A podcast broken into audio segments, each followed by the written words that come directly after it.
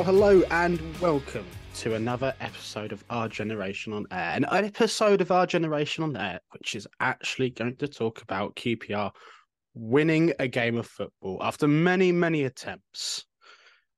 Some more with more effort than others. Uh, QPR finally won a game. Even better, they won a game at home in front of the fans at Loftus Road. Goals were scored at the loft end. We're ticking off boxes left, right, and centre.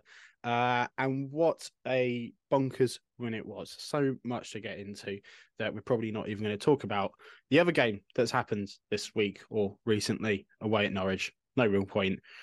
Not much to read into there, I don't think. Um, but certainly lots to read into in the game against Stoke. And joining me to discuss all of this is Ben Summer. Ben, you're lucky enough to be on probably one of the few podcasts where we actually win a game. I know Micah is very jealous. Do you feel honoured? I, I, do feel honoured, and not only that, I actually managed to make it to the game. I've not been as, as good at going as I should have been recently, anyway. But on my attempts that I ha- have made, which have spanned the last three managers, um, I've not seen a home win. Um, so it's been it's been very. That does take me back to that Reading four 0 was the last home win that I managed to see. I managed to miss all the nice ones under under Beale, um, and then I've been coming much more regularly since it started to go sour. Uh, so that was very nice as well the thing is as well with the length of time it's been between sort of like this and the last win, which was obviously Watford last March, um, uh, last win at home at least. You, you, know, unless you're really unlucky, I don't think you can kind of like do what the normal football fan does and kind of looks into it and looks into so like, is there a pattern here?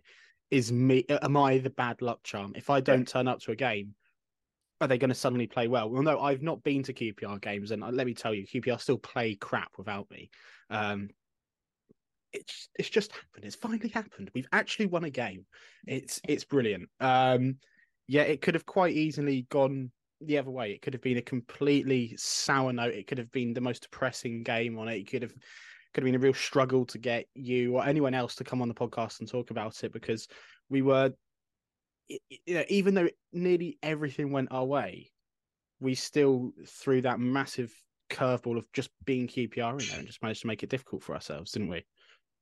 Yeah, I, I wasn't impressed with us for a lot of the game, to be honest with you. And uh, judging by the noises made by the people around me, that was a, a pretty popular opinion. Um, I have watched most of the the Martí Cifuentes era so far. Admittedly, didn't get to catch the Norwich game, so I can't make comparisons there. But I could see what was being tried. I could see the slightly slicker sort of passing moves trying to be put together. But a lot of times I'd see a player try something and it wouldn't come off. We were getting sort of, I don't want to say frustrated at Paul Smyth because I think we can all look at what he's trying to do and, and he's a really enjoyable player to watch. But he was trying to get past players, he was leaving the ball behind. It, was just kind of just all getting frustrating, really. Um, and when we went two one down, I was sort of texting people about how much I hated football and why do I put myself through this? And it's the same every week. And Jesus Christ, I didn't think there could be new ways for this club to disappoint me, and yet here is one of them. Um, and then just the maddest last 15, 20 minutes um, I've witnessed in a while at football, really. Yeah, I think it's really important what you said about not being that impressed because first half in particular, there's moments from the second half where I was um, obviously the last 15 minutes, like you said, I'm really happy with that. And sort of anything goes at that point because we're just trying to get anything out of the game. So I don't think you're going to, and we'll cover that later on, but largely speaking, I don't think there's much kind of like in the way of we're going to set up like that for every single game from now on. But the first half, I was really hoping for something impressive. Um, and just, you know, I did have a feeling going into the game that we were probably going to get a result. I really did believe that that was going to be the time. You know, nothing necessarily to do with the, the fact that a legendary QPR figure in Terry Venables had died.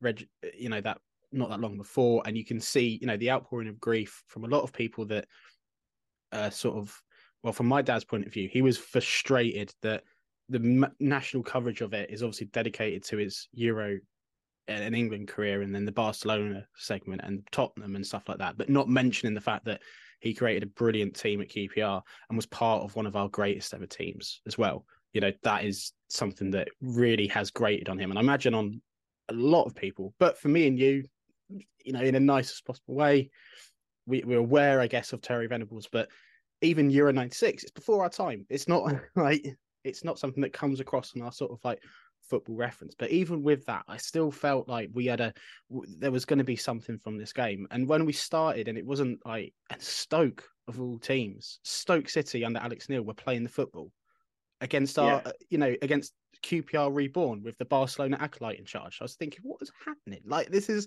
this yeah. this is not going how I expected it to. Well, that's the weird thing. You say Stoke were playing the football. They certainly had the possession. It was when I checked at a certain point. I mean, it landed on exactly 50-50 by the end of the game, but it was around 70% in their favour, a good a good 20, 25 minutes in.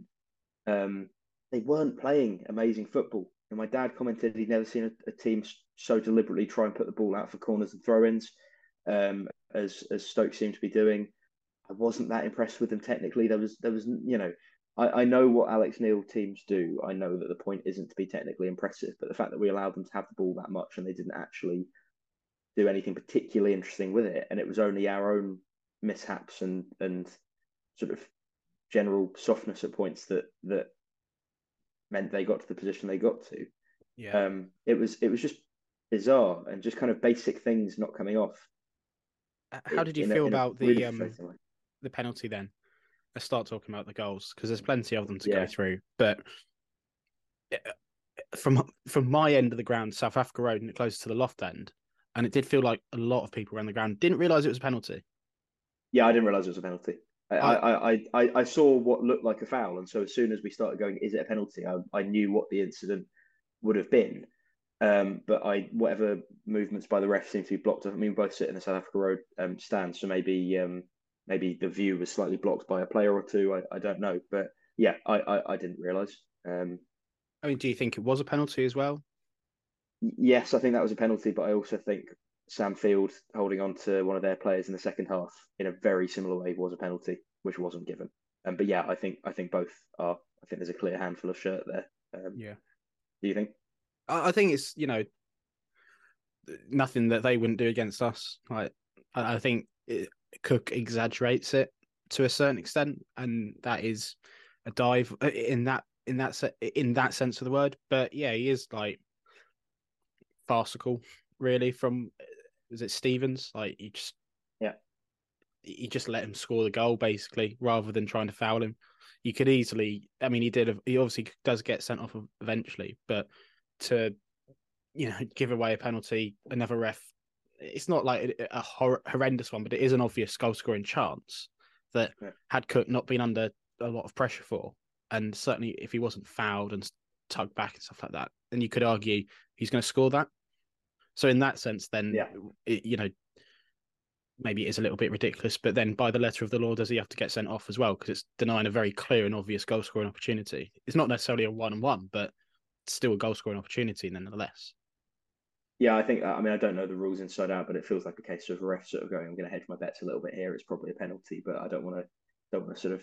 I don't know. I I I don't want to comment without yeah. knowing really. But um, it was just kind of the story of the of Stokes' evening really after that kind of opening spell where they were really on top. Like it just felt like Alex Neil football done badly.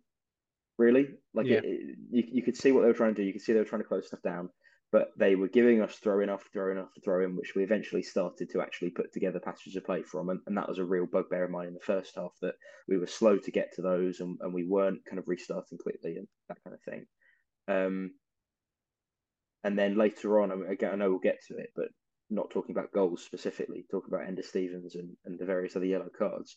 It's quite good game management in terms of taking off players who are on yellows at a certain point, but I thought they could have ended up on on you know eight or nine men at a certain point. The the rate at which they were giving away silly yellow cards that they didn't yeah. have to. We're just looking um, at it um, now.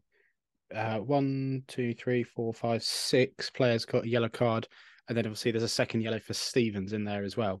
So you know that's yeah incredible levels of yellow cards. Like, it, and, and, to be fair, I, I, I was going through the game thinking the ref's given us every major call: the red card, penalty, perhaps not giving them a penalty. We've had the rub of the green on the really big calls, but I still, and even though he's carding them left, right, and centre, there, there's a couple of times so like they got yellow cards talking back, and it it's something that needs to happen so desperately in football because eh, you know, in the nicest possible way, teams shouldn't just be able to like shithouse their way through games. You can't just abuse the referee for 90 minutes and get away away with it. The fact that these players were actually getting yellow cards for once, it, yeah, it felt brilliant. Yeah. But at the same time, I felt like they they were still getting like the really sort of like niggly little fouls. Like you know, Smyth would lay a hand on a very big player, he would hit the deck, and it's like, yeah, that's apparently a foul against Smyth. Yeah, th- th- there were a couple that I thought yeah, they they still kind of got away with. But by the same measure, Jack Colback, who again I spent a lot of the night being quite frustrated with, but had to sort of walk away with a bit of respect for, spent the whole time kind of having these little nibbles here and there. And if he wasn't quite getting a tackle in, then just doing basically what I do at five aside and, and getting away with a bit of a kick in the shins or something that doesn't actually really slow someone down, but just sort of confuses them enough to stop them getting the pass off that they want to get. Um, I, I will say that it was less of a sort of tearing my own eyes out experience than watching Alex Neil teams in the past. Um, and I, I think refereeing has, has, probably slightly improved on that front where, like you say, the yellow cards were being given out. Begovic gets one for time wasting. I think it was time wasting. if that yeah, was the case, right I, at the end. Right yeah, the end I don't, I don't, I don't mind that. I'd rather see that happening than not. And there was a verbal warning from the ref right in front of me towards a, a Stoke player. I nearly said a Preston player because I'm so used to this being the context that we talk about this. A verbal warning from the ref to, the, to a Stoke player towards the end of the game basically saying, "Hurry up with your throw-ins. This is, this is getting ridiculous." And I, it, I'd be interested to see the stats about how how much the ball's in play because they were putting it out of play all the time, but it didn't feel as wasteful in terms of getting things moving again. And and other than when they made this double sub and one of the players walked off a longer route than he had to, there wasn't too much of that. Um, I don't know if you felt the same way. That's that sort of my gut instinct just based on yeah. having watched it. it. The it was interesting that Begovic had a card because you know, we were time wasting in the first half when we were one up. That Begovic was taking a really long time over his kicks at that point, and then yeah. their goalkeeper takes a really long time. It, it's just how, how interesting how quickly it changes, and that you know, all of a sudden, if their goalkeeper had the ball, obviously he's then taking it quicker. But that you know, that's by the by. I would just say if you're going to yellow card a goalkeeper for time wasting, then you may as well do it earlier on. You doing it ninety yeah. plus six minutes really isn't much use at all. Um, may as well just, you know, you, literally, what is the point at that? You know, we're four two up. We're going to win the game. Uh, yeah, you know, you could comfortably like say the fans by that point. Sort of, yeah, ref pacifying the fans by by showing them what they sort of want want to have seen earlier, but without having the risk of it actually having an effect on the game. And, yeah. and you know, the ref doesn't. I don't think any ref wants to think about if this keeper's on a yellow card already, say in the fiftieth minute, and he starts time wasting again what do I do now? And and and that decision sort of yeah gets avoided by only giving it later on, I suppose. So Dykes then steps up for the penalty, going back to this first goal that yeah we should be talking about really. Um, obviously, you know, in a couple of moments' time, we'll mention the fact that Dykes misses an absolute sitter. But were you? I was really nervous when he stepped up for the penalty. Were you nervous as well in his ability to actually score a goal? Yeah, I, I, must have wound up the people around me no end. I was sort of, I can't watch this. It's horrible. I hate this. I hate this. Why? It's worse than us having a chance. It's horrible. I hate it. You know, I, I had my jumper pulled up around my sort of mouth and nose and only stopped short of not watching because I'm, I'm not one of those people that can sit with my eyes closed when a penalty's taken or turn away or whatever. But um, no disrespect to Lyndon Dykes. It's just the sort of thing that happens, seems to happen to us. You know, we're not, we don't have one of the sort of great penalty takers in, in the league. I mean, um, let's be honest. His, his penalties come with a high degree of risk, regardless of what yeah. form he's in. Yeah, yeah. He, he just smashes it, and, and then we all cross our fingers. But I can't remember whichever when we had that cup run under Mark Warburton, and we sort of were doing quite well in penalty shootouts, and then just had that one where it was just absolutely rotten. I think it was was it against Sunderland? Did that go to penalties in the end? Yeah, that, but I don't think refereeing... he took a. I don't think he took a kick in that. I think it was maybe, Chair maybe that took the first one. Yeah, he, he'd come off by then. I, am not even saying it's a Lyndon Dykes thing. That just haunts me whenever any of our players take a penalty. I just think well, about how rotten was, that shootout was. The particular worst ones was Chair and Barbet. And I know, I know people make jokes about sort of like penalties taken in yonks gone sort of like of players before before our time. But that Barbet one, like you said, will haunt quite a few people because that was so unbelievably high and wide. Like you know, we know he's well, he's apparently good for free kicks. Come, you know, when he's playing in the French leagues, but when he's playing for us, he could never really get close to actually scoring a goal. never quite confident of Barbet in that situation. But yeah, that was absolutely haunting, and I, I was like you, I was, wasn't showing it perhaps to you, but I was really, you know, like praying, begging that he just scored this opportunity because you kind of think at yeah. that point, we'll see, eh, maybe, maybe I'm right in this, maybe I'm wrong, but at that point, if he's just scored, you just think he's going to have a bit more confidence, you know, like he's going to be yeah. that little bit better for it. Uh, what it did for his confidence is not an easy question to answer because of what we'll go on to talk about. But I would have felt so strongly that we'd have lost that game if he missed it. Like I would, you wouldn't have been able to convince me otherwise. Just yeah. purely because Stoke were having a little bit of a spell. We have that thing of, of I know, I know. Obviously, if we miss the penalty, it's still nil nil. But I think we're going to concede a goal, and then we're going to concede two more goals. And I spent the entire match watching. So as I look at it from the South Africa Road stand, the far end of the loft end penalty area. That is the end near our block, where I feel like I've seen a low cutback put in by an opposition side in the first half a dozen times in the past year or two. Um, and it just it just felt like we missed that penalty and we conceded three of those and, and you know game set and match and and I I really you know I, th- I think it I don't think the crowd lifted particularly in terms of atmosphere it was quite a quiet night but I think it gave everyone a little bit of a moment of thinking just you know maybe luck's on our side a little yeah. bit. And let, let, let's mention then the fact that instead of being potentially 3 0 up at the break, we went in 1 all. I was going to say 1 all down, but that's how it felt, to be honest, that yes. we were losing 1 yeah, all. Um, and that we were going to lose or something like that, like you said, because you, you, with this group of players at the moment, as soon as they concede, the heads drop, and it's sort of like, well, that's it, back to back to revert back to type. We'll we'll lose this game again. Um, Dykes has that chance, and like the penalty, I was I, I think my dad wasn't quite paying attention, like because it wasn't. It just came out of nothing, didn't it? We came out. I think uh, is it Kieran Clark? I might be making. I think it, it was, It, it, was a bad back pass either way. Was, was... Yeah, like someone like just awful back pass, and you just think, oh come on, come on, come on. And I, I am. Uh, I think probably a bigger Lyndon Dykes fan than the average QPR fan because of the fact that he's, you know, um, a Scotland player and the fact that, uh, you, you know, it, I don't.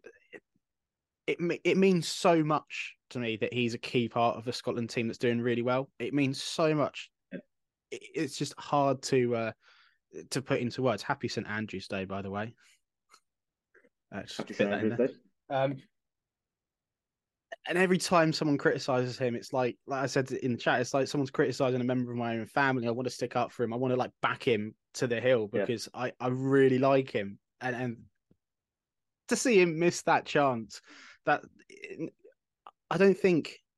No, you know it was. I don't. I don't want to say easy because it's not an easy. Ch- it's still one on. You still got to maybe like take it around the goalkeeper, whatever. But he should score it. That's the bare minimum. Like it's the first time that I've looked at something like that in a long time and gone, actually, I might have stood a chance of scoring that goal. You know, I know what I'd want to do in that situation, and it's not try and put it through the goalkeeper's legs. Yeah, and, and actually, if you look, he even if he's trying to put it through the legs, he lingers so much on that. The, the keeper's practically on the ground by the time he, he sort of angles his leg back to, to shoot, if you like. But and and I really like Lyndon Dykes as well. And, you know, just thinking that as you were talking, we signed him in, in when the summer of 2020.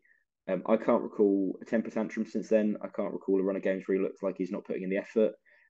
All the players that we've seen have attitude problems. Certainly, he's had problems with his finishing, and it's a shame that that's not a part of what would otherwise be a very, very complete footballer.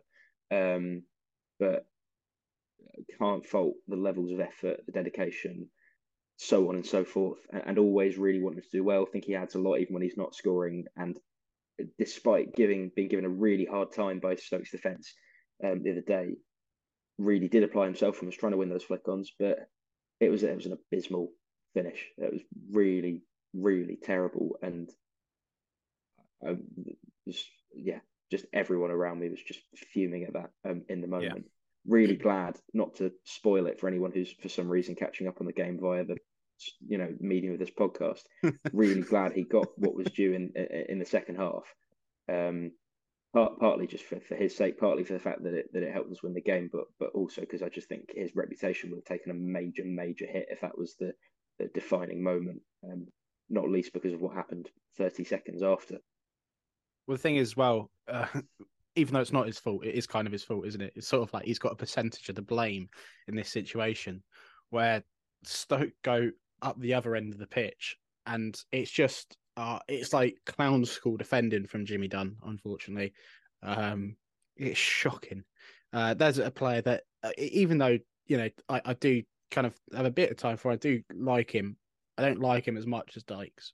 Um, but it, it was like you, you, look at it, just think, what, what's why why why have we done that? Like, what? Why can't we just you know?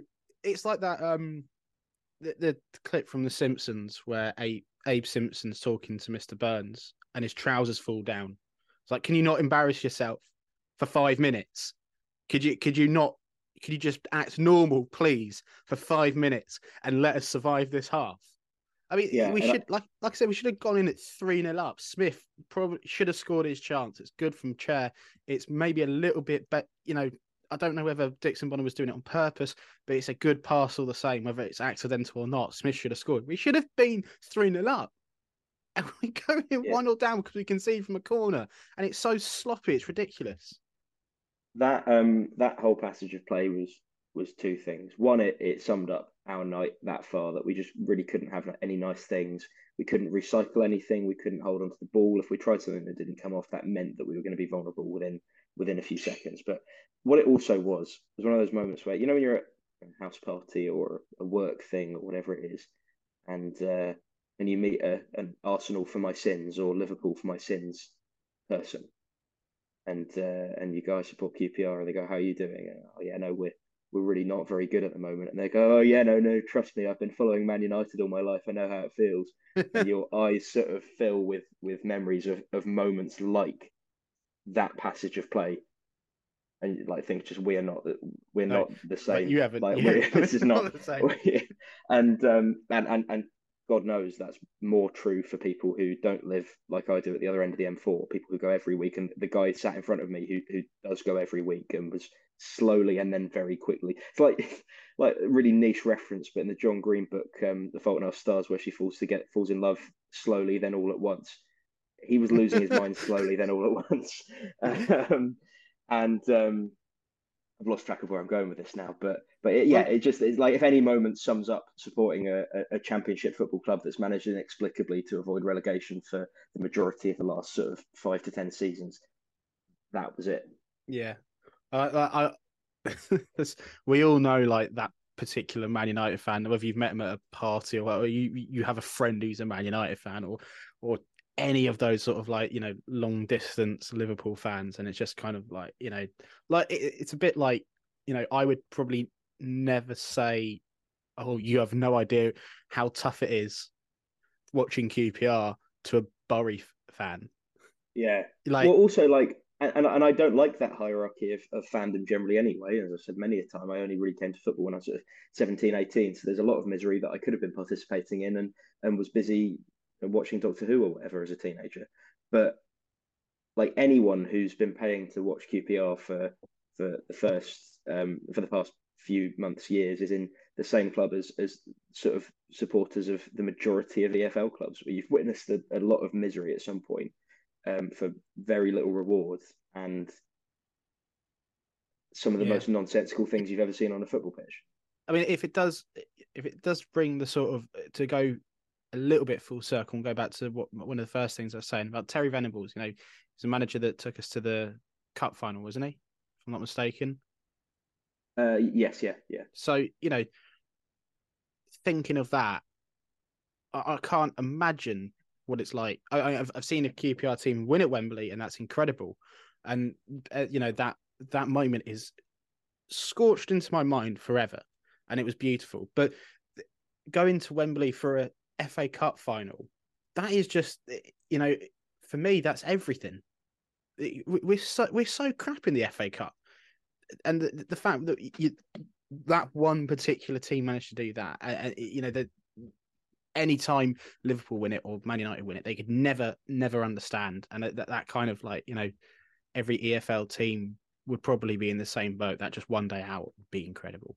But that I digress. And we'll come back to the FA Cup when we get knocked out in the third round to, I don't know, whole I don't know some Let's, let, to- well, let's let's place our bets now because I think the fundamentals of a QPR third round defeat are a team that we should be should be beating, but slightly upwardly mobile, and their fans would feel quite justified in having beaten us. But also, we won't put up the amount of fight that is necessary to put up. So I'm going to go with Portsmouth. Oh, yeah. I'm going to go Bolton. Yeah, good one. Yeah, yeah, yeah. I like that. I, I, I don't know if we're both kind of like. Does it have to be top half? This is a bit football cliches now. Does it have to be top half League One? I don't can it think it like- does. I think it just just has to be someone that it's either going to be Blackburn or someone we haven't played in a while or like never, and it will be at home. It won't be away. We seem to get. a Oh, it's always at home- home. Yeah, yeah, yeah. We get a lot of home ties, and that Even in means that- absolutely naffle. In that Warburton season where we had runs in both cups, we barely had. We got one. Fulham at home. Oh, that was the season before. That was horrible. Oh, yeah. That was we played really well. I remember, and then Yeah. both goals were in extra time. Is that right? Yeah, I mean, we played really well through the lens of that season, didn't we? Because we were awful, and like we I kept remember- a yeah. Premier League team at bay for ninety minutes, and then cocked up in like the last. That was when Johan Charlie Austin had was at the game of his life. Was that the game where Charlie Austin went and sat in the stands? No, that's the that- game before he signed. Oh, I So- see. Yeah, he was sat there watching, wasn't he? He was yeah, yeah, like, yeah. someone went and took a photo of Charlie Austin's silhouette from the outside of the stadium because no one was allowed in because of COVID. That's the bonkers. And while while that powerful that- investigative journalism's going on, Charlie Austin's posting on Instagram being like, "Can't wait to go back somewhere tonight." yeah, Uh, that that silhouette picture kept a lot of people going. Yeah, that was. I just think about lockdown football quite a lot, just in terms of just how how we were kind of hanging on to every Remember moment of, of what was it, so many points of terrible football team. Yeah, I remember every moment of it so clearly as well. But then, like, you remember like the tiniest little detail like that, and you just think that was f- absolutely mental. yeah, I I, re- I remember um, Remy Ote nearly scoring a sort of very Dennis Bergkamp goal at the tail end of the 2019-2020 season. yeah. Well, if you I, want to I- talk I about don't, I don't, I don't remember like things from games I've been to this season. Something about that Yeah. lockdown period. just you know, if you want to talk about ridiculous goals being scored by players at the end of that season, then Mhm. it's Jordan Hugill with Yeah, his legs blowing up after yeah. scoring the most inc- one of the most incredible goals. That a very Jordan Hugill moment, all in all. You know, the the Jordan Hugill moment. yeah, up there with the I think it was Wigan where he missed the sitter Yeah. and scored a screen. Like that is just yeah, in a mean a game But- that means nothing, but- absolutely yeah, but nothing at all. but but but with that Wigan Wigan game, I think history's been rewritten a little bit. It was a good finish. It wasn't a screamer. We talk about it as a screamer. If he'd have It scored, felt like a if he'd have scored the because of what- Middlesbrough goal, yeah. exactly. But if he'd have scored that Middlesbrough goal after missing that sitter, that would be the Jordan Hugill moment. But I think if you're weighing up missing a sitter versus scoring the weirdest goal you've ever seen in your entire life, the latter is is true Hugill, because there's other strikers that can miss sitters. um, we're going off on too much of a tangent. Let's uh, fixate back on what we should be talking about. Uh, I have actually forgotten what where we are in the grand scheme of things. Okay, shambolic defending for their first goal. Okay, second half. Smyth it does what he does really well and actually beats his man. He's one on one on pace. He terrifies, I imagine, quite a few players. But you've just got to get him into that final third, and if he can't, if he can't cut in and take a shot, unfortunately, there's not much end product. However, Stevens didn't know that clearly, or wasn't thinking properly. Grabbed him in a certain way. Smyth hits the deck. If it was me, if it was me being a Stoke fan, I'd have been apoplectic about this because I didn't think it was a foul particularly. I think it, this is quite soft. But you know what? They'll probably go against us this season, and they probably have gone against us already this season. I mean, you know, there's that Begovic one against Leeds, which does get overturned, but regardless, still a horrendous decision. I, we need a bit of luck. I was begging for any bit of luck, and we got that luck. And even after that, we still didn't look like winning the game. No, it, it, was it was lucky. It was a soft decision. What I will say is Smyth does very well in that he chases a ball that's definitely gone anyway, um, knowing that yeah, Stephen Stevens might make a bit of a rash decision, and then he sells the dive quite well, I think, as well. Yeah. Um, stays on his feet for a moment and, and so on. But um, yeah, we, we still didn't look fantastic. I don't know if you want to come onto this directly, but I think it's the substitutions that, that really make the difference. Every one of them in, in their own way. But yeah. until that point, there just wasn't the there wasn't the urgency, there wasn't the composure, there wasn't the patience to to sit there, you know, with the ball and actually play a few really quick passes back and forth and just try and unpick something.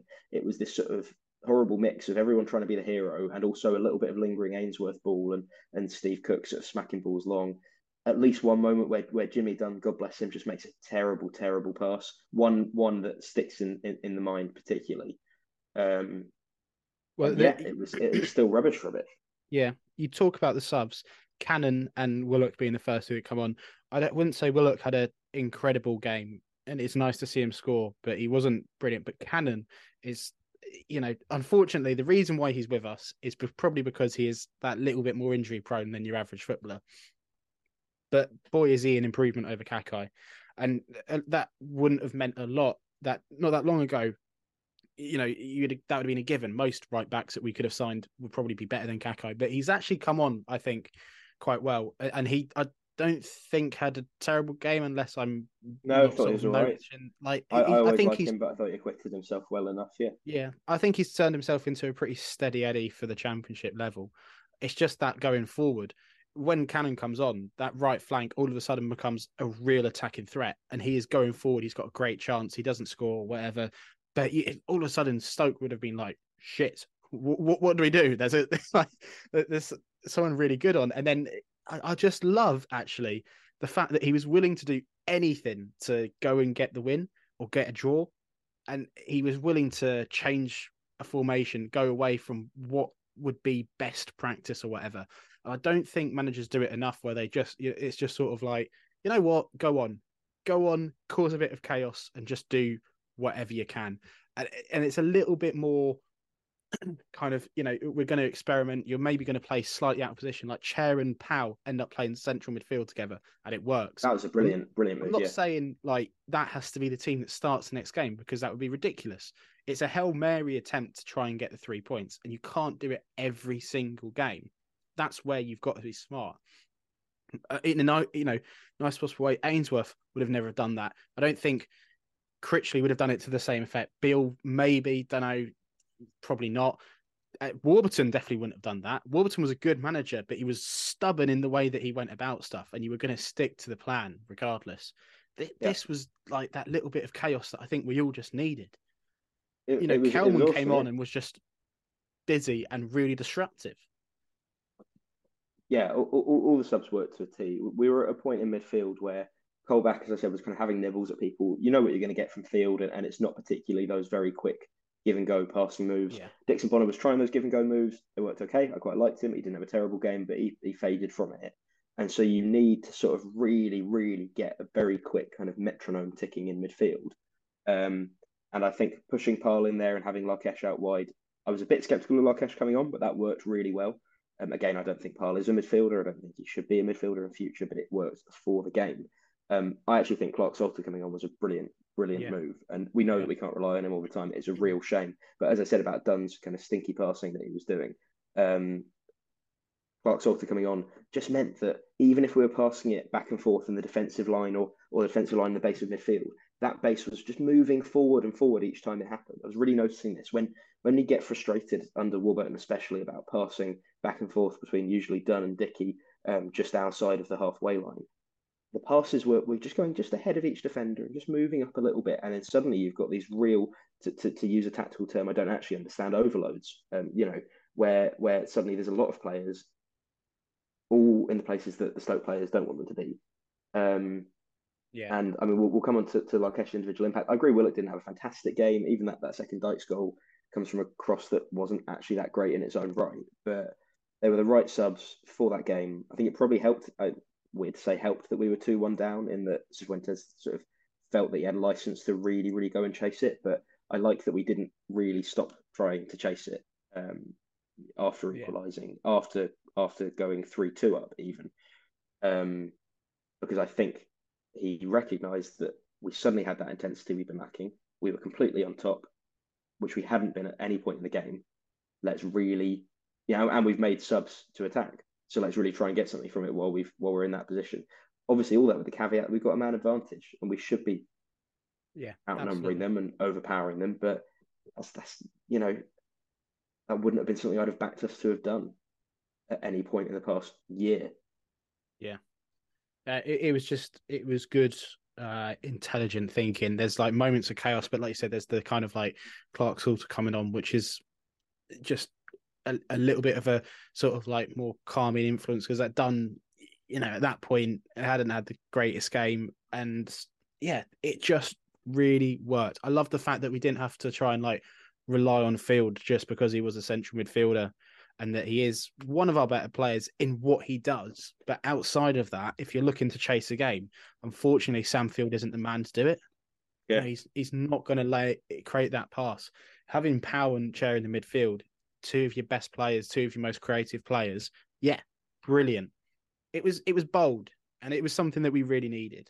Um, and like you said, it cut that that cross in from Willock, not brilliant, but lands on Dykes' chest eventually. And it's just the most. He, he attempted it earlier on in the game. I can't remember which end it was, but I'm pretty sure he tried it earlier and missed. And it was very similar to this. But he chests it down. It's a brilliant finish in, into the bottom corner. The just bonkers level between the miss and then that yeah, goal. Crazy. That's absolute quality.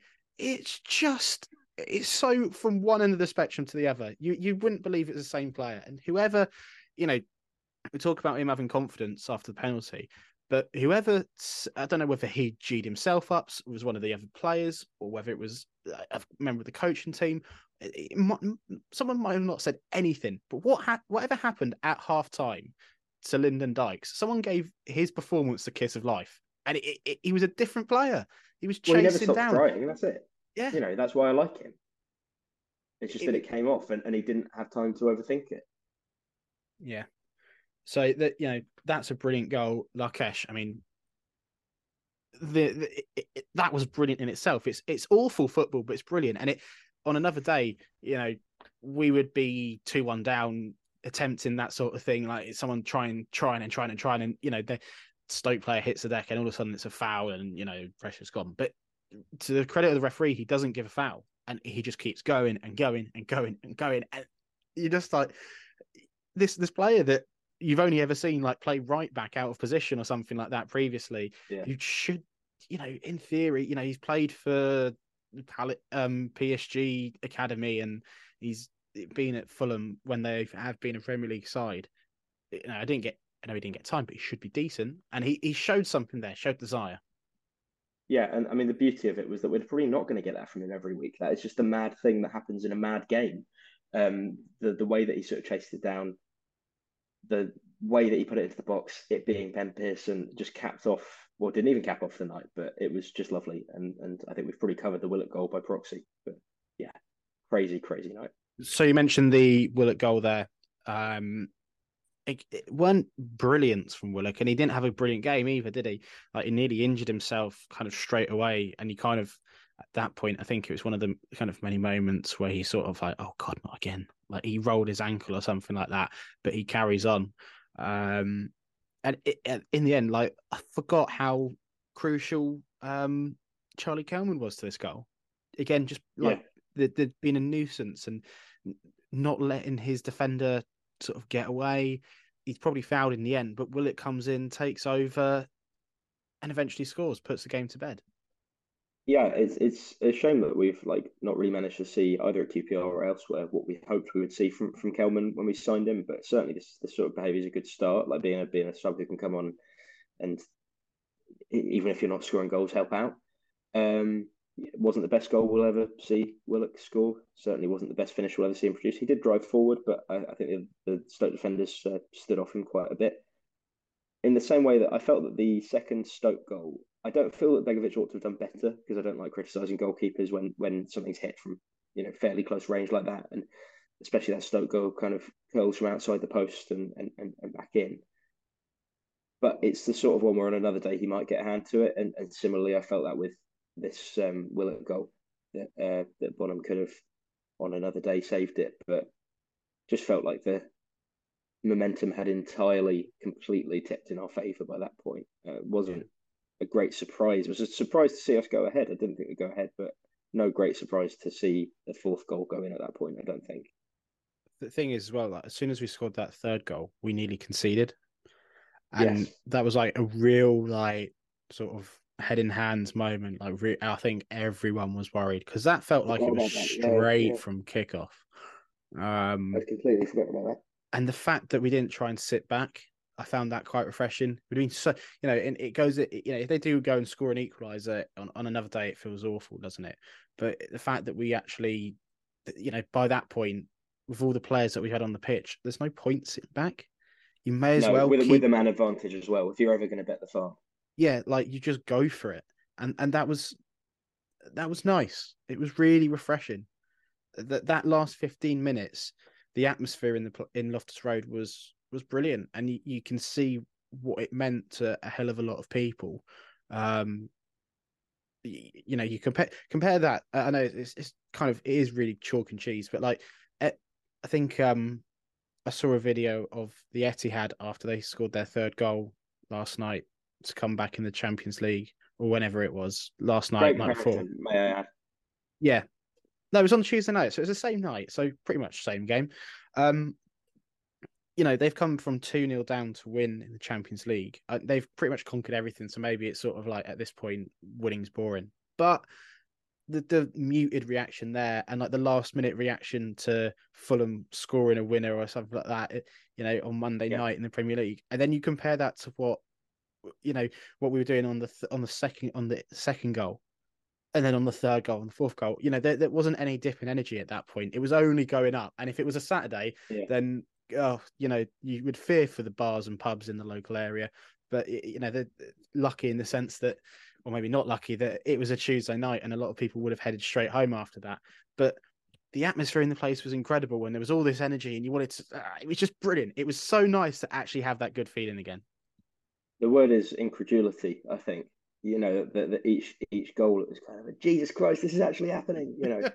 um, uh, and what I've already said was a, a pretty quiet night atmosphere wise generally, and, and it was relatively empty. As was what you expect from a midweek night game. I'm not criticising anyone for not turning up, but just the fact it was Still quite a quiet game. Sixteen thousand there. That was attendance. Really? Yeah. That's not that. Like it. It's not yeah. far off like full, and I don't think the attendances have been bad at all. The attendances have been no. really good. Recently. Okay, fair, fair, fair enough. Then it was it was more full than I realized. I agree they've been good recently, and I was talking to my dad at the game about how how remarkably well they've held up considering how dire the form has been. But okay, well in that case it wasn't quite empty, but it was quite quiet. Um, and yeah, the, the the atmosphere in the last few minutes, and there was a bit, there were a few chants going around the ground at, at, at probably two all and three two, um, but it really built to a sort of noise by the end, which was um, just just really good fun and, and just nice to to hear, you know, hi ho silver lining and that Black Eyed Peas one as well, like just sort of stuff that you kind of forgot happened. yeah, that was yeah. that was really really fun. And we need the, you know, we need Loftus Road to be massive for us because, uh, you know, I was uh was on the radio again yesterday. Um, obligatory, yeah, obligatory mention. I, I, can hear Dan rolling his eyes now when he listens back to this. Um, but we really need to make that like a complete fortress because I was sort of saying on the radio last night, even though that we are still six points behind Huddersfield because they have one on the same week as us, and that's that's an annoying win. It's a oh little bit well. of a mood killer, isn't it? It's just like a little sort of like, just a little jab of like bringing you back down to reality. But four weeks ago, or whenever it was that Ainsworth was still the manager, in the nicest possible way, six points felt like twelve points. Yeah. It felt insurmountable. It felt like we were never going to win another game, and it felt like you know, we were just going to let ourselves fall away. Six points now feels a lot closer and a lot more achievable, especially with that win last night. If we don't, no, not last night on Tuesday night. If, if we don't win, then it, you know, it it obviously feels different. And come Friday, I could be in a completely different mood because that's the way that football goes. It's the way that QPR goes. But in, in this particular moment, I'm enjoying the fact that we won. I'm enjoying the fact that the last 15 minutes were fecking bonkers. And it was just it was a good feeling. We had a good game. You know, we watched a good a good game for majority of it. I'd say. I majority time wise. Okay, maybe not, not majority, but we the, the, we, take, know, the like... takeaway of the experience was yeah. a good game because because it, it built and picked up and improved as it went. But on, on that point about the six points, it's annoying. The, the circumstances of Huddersfield's win really annoying. But um, yeah, it doesn't feel like as much of a gap as it was. What I would say is we're gonna have to be consistently good. We, we can't get this from from nicking something here and there. I think Huddersfield and, and Plymouth, just as the two sides that are currently directly above us, will will go on to to do pretty well. Um, Huddersfield have had this sort of I say turnaround in form hasn't actually been as good as I thought it, it was, but they've they've got a relatively new manager. Plymouth have, have not really had these dramatic losing runs and dramatic winning runs that we sometimes have. They have been a sort of consistently streaky side who are going to consistently, I think, pick up points here and there. Um, there's, there's no one dropping away that, that I think we can really, really latch onto. We'll actually just have to win games, you know, on a semi regular basis at least, I think. Um, yeah, and, and massive. Which, which sounds sounds sounds yeah, winning, but it sounds obvious. We're saying you have to win games to stay well, up. Yeah, but, but which mean there's there's no one there's no one begging to swap places with us and get relegated. I don't think. I mean, you you look at it as well. You've got to beat the teams around you as well, haven't you? Like we've missed that opportunity with Rotherham and Huddersfield at least once. When they yeah. come to Loftus Road uh, later on in the season, we've got to take those opportunities. We haven't played Plymouth yet, so that's yeah. you've got to look at that and think we've got to get six points there. We haven't played Sheffield Wednesday. We've got to get six points from those two games as well or yeah. at the very least four. You know, th- this is non-negotiable stuff now when it comes to playing those games. They're absolutely huge, uh, and, and and they will know that. They know that sort of probably better than the rest of us. Um, and another mention then for uh, me being on the radio last night, Steve Cook was a pre-recorded interview on the uh, on BBC London, and I was listening to it before I went on, and he was talking about the realities of the turnaround. And it, this is something that dawned on me sort of like midway through the interview, and it kind of relates back to um, I don't know if you watched it, but the Liverpool Man City game at the weekend. There are twelve thirty kickoff after the international break. You would probably bet that every player on that pitch has been away somewhere, if not in a squad. You know, there'd be very few players from those two teams that haven't gone away on the international break and yet they're playing the first game of the weekend. Does it, you know, does it really make much of a difference that extra couple of hours turnaround? Ultimately, it does because Cook was saying yesterday that he would. So he, he did the interview with them earlier in the day, so that would have been probably, from what we know, that's going to be like late afternoon by the time they're off the training ground you know, and I don't know exactly what it's like, but you you got got to imagine it's going to be around sort of like three, two o'clock, maybe even earlier when they're all done. He was in an ice bath before coming on for like a significant period of time to get everything sorted from from that training session. The day of the game, he didn't go to bed until three o'clock in the evening. He was up, you know, that's pretty much all night, depending on what time you're getting up. And it, yeah. you're going to have to be relatively early riser as a footballer. I don't think they get into training too late in the day. Um, and he said that you know that in most games you don't go to sleep that early, you know, early. You you, you stay up really late because of that ad- adrenaline, and regardless of whether you've won or lost.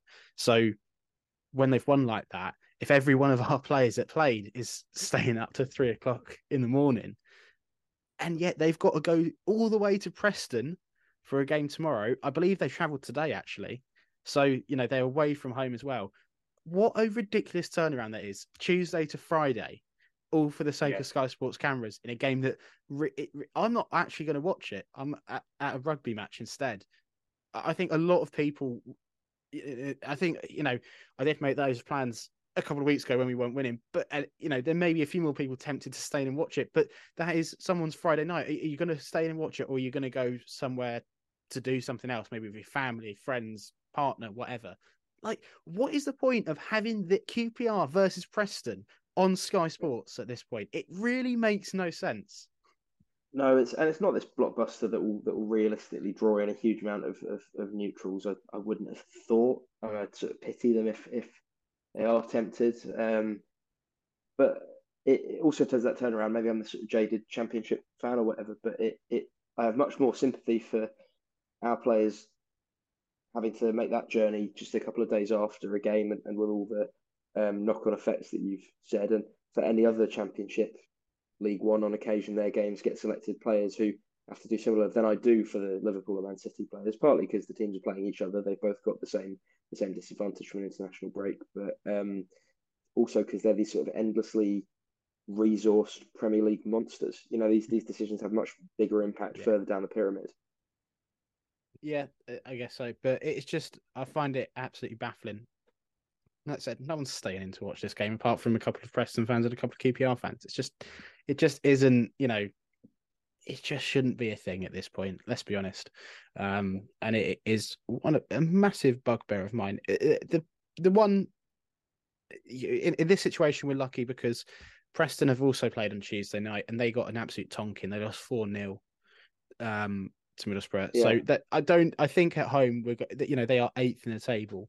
They've won eight times already this season with a negative goal difference, by the way. But that will probably be majority of those four goals the other night. Uh, having said that, you know they're going to be looking to bounce back from that. So that them losing four 0 isn't necessarily a positive, regardless of how bad they played.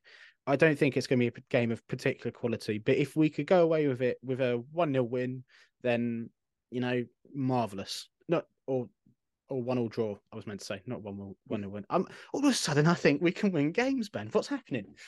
I don't know. I think I think maybe good. I can't tell what sort of omen their form really is because it hasn't been terrible enough that that they're sort of owed a win that we're going to gift them, but it, it hasn't been I don't know. I just I just don't know what it is. I I'm also not sure whether I'm going to be able to watch the game yet. Um, but it's it's yeah, it's a silly time of day.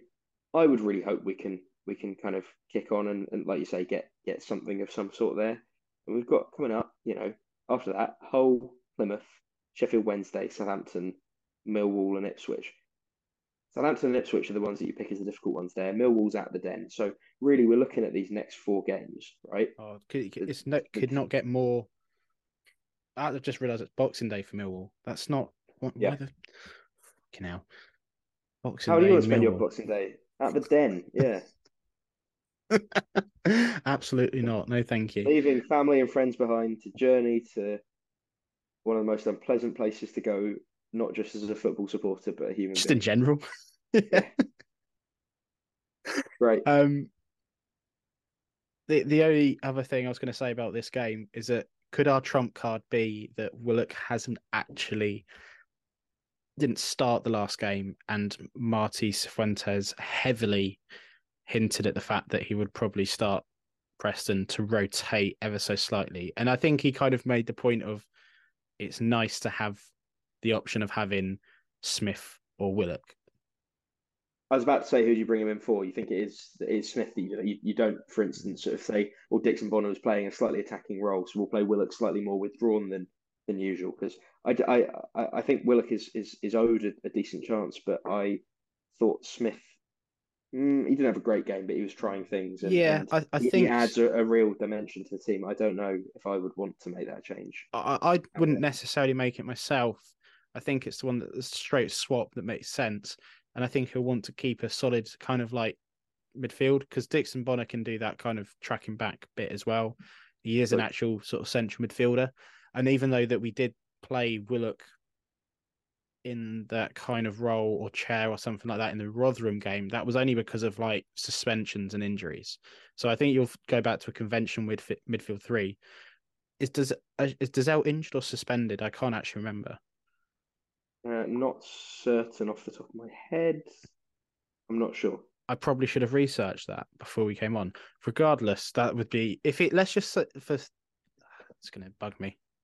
Could could you feel space for like a couple of minutes? How I feel space. I my mind just went back to Jordan Hugill. Something really wrong with me when I'm asked to feel space. That's where I go. What would I like to talk about? Talk about QPR related. Um, just looking through the various players on the bench from the Stoke game thinking if I have any comments to, to make about them. Aaron Drewe, he's still here. He should probably be out on loan somewhere. I would have thought he's good. I like him, but he's not getting anywhere near this team. Taylor Richards is a funny one um, because he sort of probably ought to be making the case for himself that Dixon Bonner has started to, and, and that, that Willock increasingly will do, but that's an ever ongoing situation. And Duke McKenna, just as a final point, because we had this conversation on our group chat the other day. Duke McKenna and Dixon Bonner, very, very different players, but probably the ones where one is going to start rather than the other.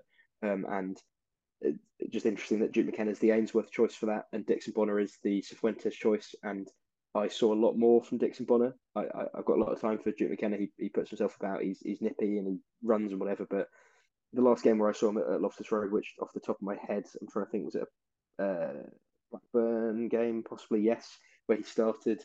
Um, I just thought he he lacked a bit, and, and Dixon Bonner, as much as he wasn't perfect, had had something about him. Is that enough time to fill? Yeah, I mean the Dixon Bonner thing is that it's only unfortunate for Duke McKenna. They're not like comparable quality or play or actual positional wise. It's just the situation that um, what's his name Ainsworth kind of created for it because you know he didn't he, he, he opted against all sort of like you know logic and good sense um for Duke McKenna over Dixon Bonner, and I, I, don't know really why he would do that. Um, well, at that point, I, I I wouldn't have been able to tell you that logic dictated Dixon Bonner was a choice to make because I hadn't seen enough of him. But but certainly Duke McKenna. I mean, fair play to him for outlasting his sort of academy colleagues of, of about two or three years ago who have since left the club. Um, but he's not lit the world up anywhere on loan. He was on and off the bench for Leyton Orient. Um, yeah. So, yeah, I, I, think his time is probably well, numbered. His days are numbered in terms of QPR. Yeah. Dozzell, uh, in I just had a quick look at Clive's preview, and he didn't mention that Dozzell was suspended, so I assume injury then. It'll be interesting to see if he makes it back into the side. Um, yeah. I, I still have serious doubts about his tracking back. That that, that Middlesbrough game exempted um, because he was fantastic every in every area of the pitch then. Um, but I think I think Dixon Bonner could could if not become undroppable, certainly make a case for appearing ahead of of um, Dozzell by being slightly less anonymous, popping up in slightly more positions. And I don't want to be too critical of Dozzell because he has improved in all those regards, but um, it, it, it's an unfortunate time for Dozzell that Dixon Bonner is, is probably going to start being yeah. that player. Uh, and last mention um, is actually to a man that couldn't be with us today, Micah Chudley. Uh, he we had to move the time. Well, we were going to move the time where we recorded this, but we get we realized I realized that I couldn't in the end, uh, and unfortunately, that meant that Micah had to miss out on a podcast where we talked about a win. Now, Micah's watched quite a lot of QPR. He's been on these podcasts to talk about endless slop with me. Quite often, it was just me and him, and I feel a little bit disappointed that he can't be here. But he wanted to make a point, and I'll read hopefully um, and do do this point justice. And Ben, you can debate it if you will. Uh, so Micah said earlier, can someone make the point for me that when the second goal went in, the players ran to grab the ball and restart quick in an effort to get the third goal instead of just being happy we equalised? Something, something winning mentality. I largely agree. I noticed it at the time uh, that they were doing that, and, and then also the sort of really lovely togetherness of them all running on to celebrate the um, well, the winning goal, the third goal. Um, I'm just a little bit too hesitant to make big overarching comments about mentality in the same way that I'm hesitant to look at an interview with a manager and go, God, he's different from the last guy. He says it how it is because just you know you, can herald so many turns around in mentalities and, and, and so many managers who are more honest and more plain spoken and more willing to call out the problems than their predecessor. And within about two weeks, the mentality is through the floor, or the manager's starting to sound like he's trotting out all these old cliches that he's relied upon for so long. So I agree, but I'm not willing to nail my colours to the mast of a of a newfound winning mentality just yet, which is quite hedging my bets and boring of me. But there we go. That's completely fine. Um, and probably a sensible point. Uh, well, regardless, it was nice. It was nice to see him do that, and it, it was... was... all nice. The whole thing was nice, except yeah. the first twenty-five minutes, was it? Yep, and we can rewrite history about that at a later date. That will be it for this week's podcast. It's been, it's been fun, and you know, watching the game on on Tuesday, I'm so glad I was there. It, it was just, it was brilliant. So, it's nice to finally get that win and get that monkey off our chest, hopefully. And we'll see what monkeys aren't usually on your chest, usually on your back, but we've had monkeys all back. over. I think with with sort of we've, we've, we've managed to like of, of, of, metaphorical monkeys of doom. We've shoved a one monkey off, but there's still like at least six. Okay, Th- this was a a good win, a good a win that was good for the soul of many QPR fans. So um, Ben, thank you very much for coming on as per and uh, discussing this in great detail. And we will be back next week, hopefully, to talk about another QPR win. And uh, yeah, what else can I say? If if you were if you weren't there, just watch the clips that the club put up of the goals individually uh, on on the socials because it's brilliant. It captures it, and you see the celebrations, and you can re- get a real sense for the moment. It was brilliant. I want it more. Can we please win more games? Thank you very much. This has been our generation on there. Thank you very much for listening. Until next time, come on, you R's.